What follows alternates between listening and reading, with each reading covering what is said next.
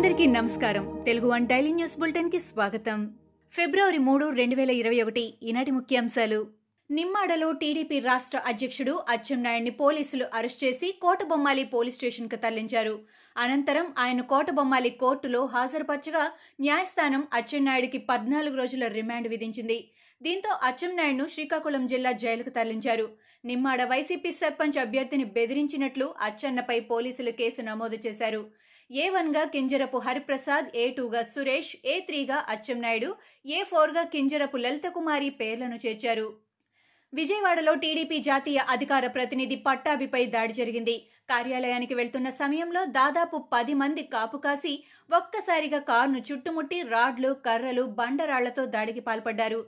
ఈ ఘటనలో పట్టాభికి తీవ్ర గాయాలయ్యాయి. ఆయన సెల్ ఫోన్ కూడా ధ్వంసమైంది. మంత్రులు హైకోర్టు జడ్జిలు ప్రముఖులు ఉండే ప్రాంతంలోనే పట్టాభి ఉంటారు. ఇలాంటి దాడులకు తాను భయపడేది లేదని వాస్తవాలను బయటపెట్టేందుకు వెనుకడుగు వేసేది లేదని స్పష్టం చేశారు. టీడీపీ జాతీయ అధికార ప్రతినిధి కొమ్మారెడ్డి పట్టాభిరాంపై దాడితో విజయవాడలో ఉద్రిక్త పరిస్థితులు నెలకొన్నాయి. ఈ ఘటనను పార్టీ అధినేత చంద్రబాబు సహా టీడీపీ నేతలు తీవ్రంగా ఖండించారు. దుండగుల దాడిలో ధ్వంసమైన పట్టాభి కారుతో సహా టీడీపీ నేతలు సీఎం జగన్ నివాసానికి వెళ్ళేందుకు ప్రయత్నించడం ఉద్రిక్తతలకు దారితీసింది చట్టం అనేది కొంతమంది చుట్టం కాదని ఈ విషయాన్ని డీజీపీ పోలీస్ వ్యవస్థ గుర్తు పెట్టుకోవాలని చంద్రబాబు అన్నారు. రౌడీలు సంఘ విద్రోహ శక్తుల్ని బూతులు తిట్టే వ్యక్తులకు ప్రజలు మద్దతిస్తే మీకు కూడా రక్షణ లేకుండా పోతుందని అన్నారు. పంచాయతీ ఎన్నికల ఏర్పాట్లలో బిజీ బిజీగా ఉన్న ఏపీ ఎన్నికల కమిషనర్ నిమ్మగడ్డ రమేష్ కుమార్ అనుమానాస్పద స్థితిలో మృతి చెందిన తూర్పుగోదావరి జిల్లా గొల్లలగుంట సర్పంచ్ అభ్యర్థి పుష్పవతి భర్త శ్రీనివాస్ కుటుంబాన్ని పరామర్శించారు. పంచాయతీ ఎన్నికల ఏర్పాట్లపై తూర్పుగోదావరి జిల్లా పర్యటనలో ఉన్న ఎస్ఈసి గొల్లలగుంటలోని శ్రీనివాస్ ఇంటికి వెళ్ళి ఘటనకు గల కారణాలు అడిగి తెలుసుకున్నారు.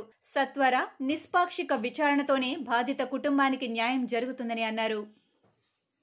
హైదరాబాద్లో మెట్రోలో కీలక ఘట్టం ఆవిష్కృతమైంది. గుండె మార్పిడి కోసం ఫస్ట్ టైం ప్రత్యేక గ్రీన్ ఛానల్ ఏర్పాటు చేసి నాగోల్ నుంచి జూబ్లీహిల్స్ చెక్పోస్ట్ వరకు మెట్రోలో గుండెను తరలించారు.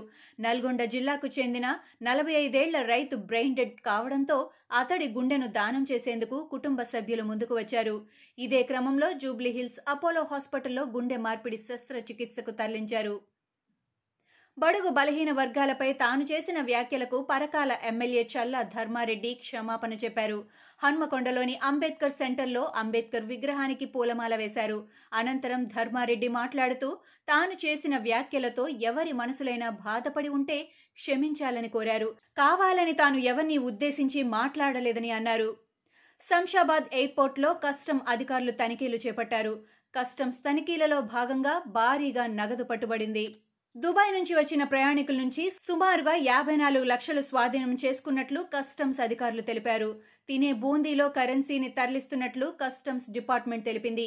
కరెన్సీని తరలిస్తున్న ఇద్దరిని కస్టమ్స్ అధికారులు అదుపులోకి తీసుకుని వారిని విచారిస్తున్నారు.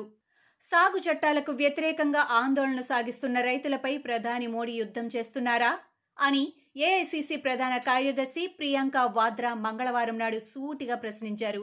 గౌరవనీయులైన ప్రధానమంత్రి గారు రైతులతో మీరు యుద్ధం చేస్తున్నారా? అంటూ ప్రియాంక మంగళవారం నాడు ట్వీట్ చేశారు.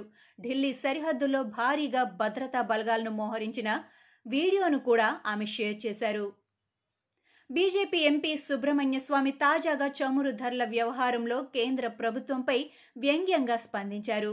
ప్రస్తుతం భారత్ నేపాల్ శ్రీలంకలో ఉన్న పెట్రోల్ డీజిల్ ధరలను పోల్చుతూ ఆయన ట్వీట్ చేశారు. రామ్ ఇండియాలో పెట్రోల్ ధర తొంభై మూడు రూపాయలు సీత నేపాల్లో యాభై మూడు రూపాయలు ఇక రావణిని లంకలో యాభై ఒక్క రూపాయలు అంటూ సుబ్రహ్మణ్య స్వామి ఒక ఫోటో కూడా జత చేస్తూ ట్వీట్ చేశారు. టీకా తీసుకున్న వారిలో సైడ్ ఎఫెక్ట్లు వస్తేనే టీకా సమర్థవంతంగా పనిచేసినట్టుగా భావించవచ్చని US CDC chief Anthony Fauci చెప్పారు ఏదైనా ప్రభావాలు కనిపిస్తే ఆందోళన చెందాల్సిన అవసరం లేదని అన్నారు. అన్ని రకాల సైడ్ ఎఫెక్ట్లు ప్రాణాంతకమేమీ కాదని అది వ్యాక్సిన్ శరీరంలో పనిచేస్తోందనడానికి సంకేతమని ఆయన స్పష్టం చేశారు. ఏ వ్యాధికి టీకాను తీసుకున్నా కొన్ని రకాల సైడ్ ఎఫెక్ట్లు సర్వసాధారణమని చెప్పారు డాక్టర్ ఆంటోనీ ఫాసీ ఇవి ఈనాటి ముఖ్యాంశాలు. మరికొన్ని ముఖ్యాంశాలతో మళ్ళీ రేపు కలుద్దాం. ఈ షోని క్రమం తప్పకుండా వినాలనుకుంటే మీరు ఈ షో వింటున్న ప్లాట్ఫామ్లో కానీ లేదా Google podcast Apple podcast Gaana మరియు ఏ ఇతర పాడ్కాస్ట్ యాప్లోనైనా సెర్చ్ చేసి సబ్స్క్రైబ్ అవ్వండి. కొత్త ఎపిసోడ్ వచ్చినప్పుడు మీకు అప్డేట్ వస్తుంది. అంతవరకు సెలవు. నమస్కారం.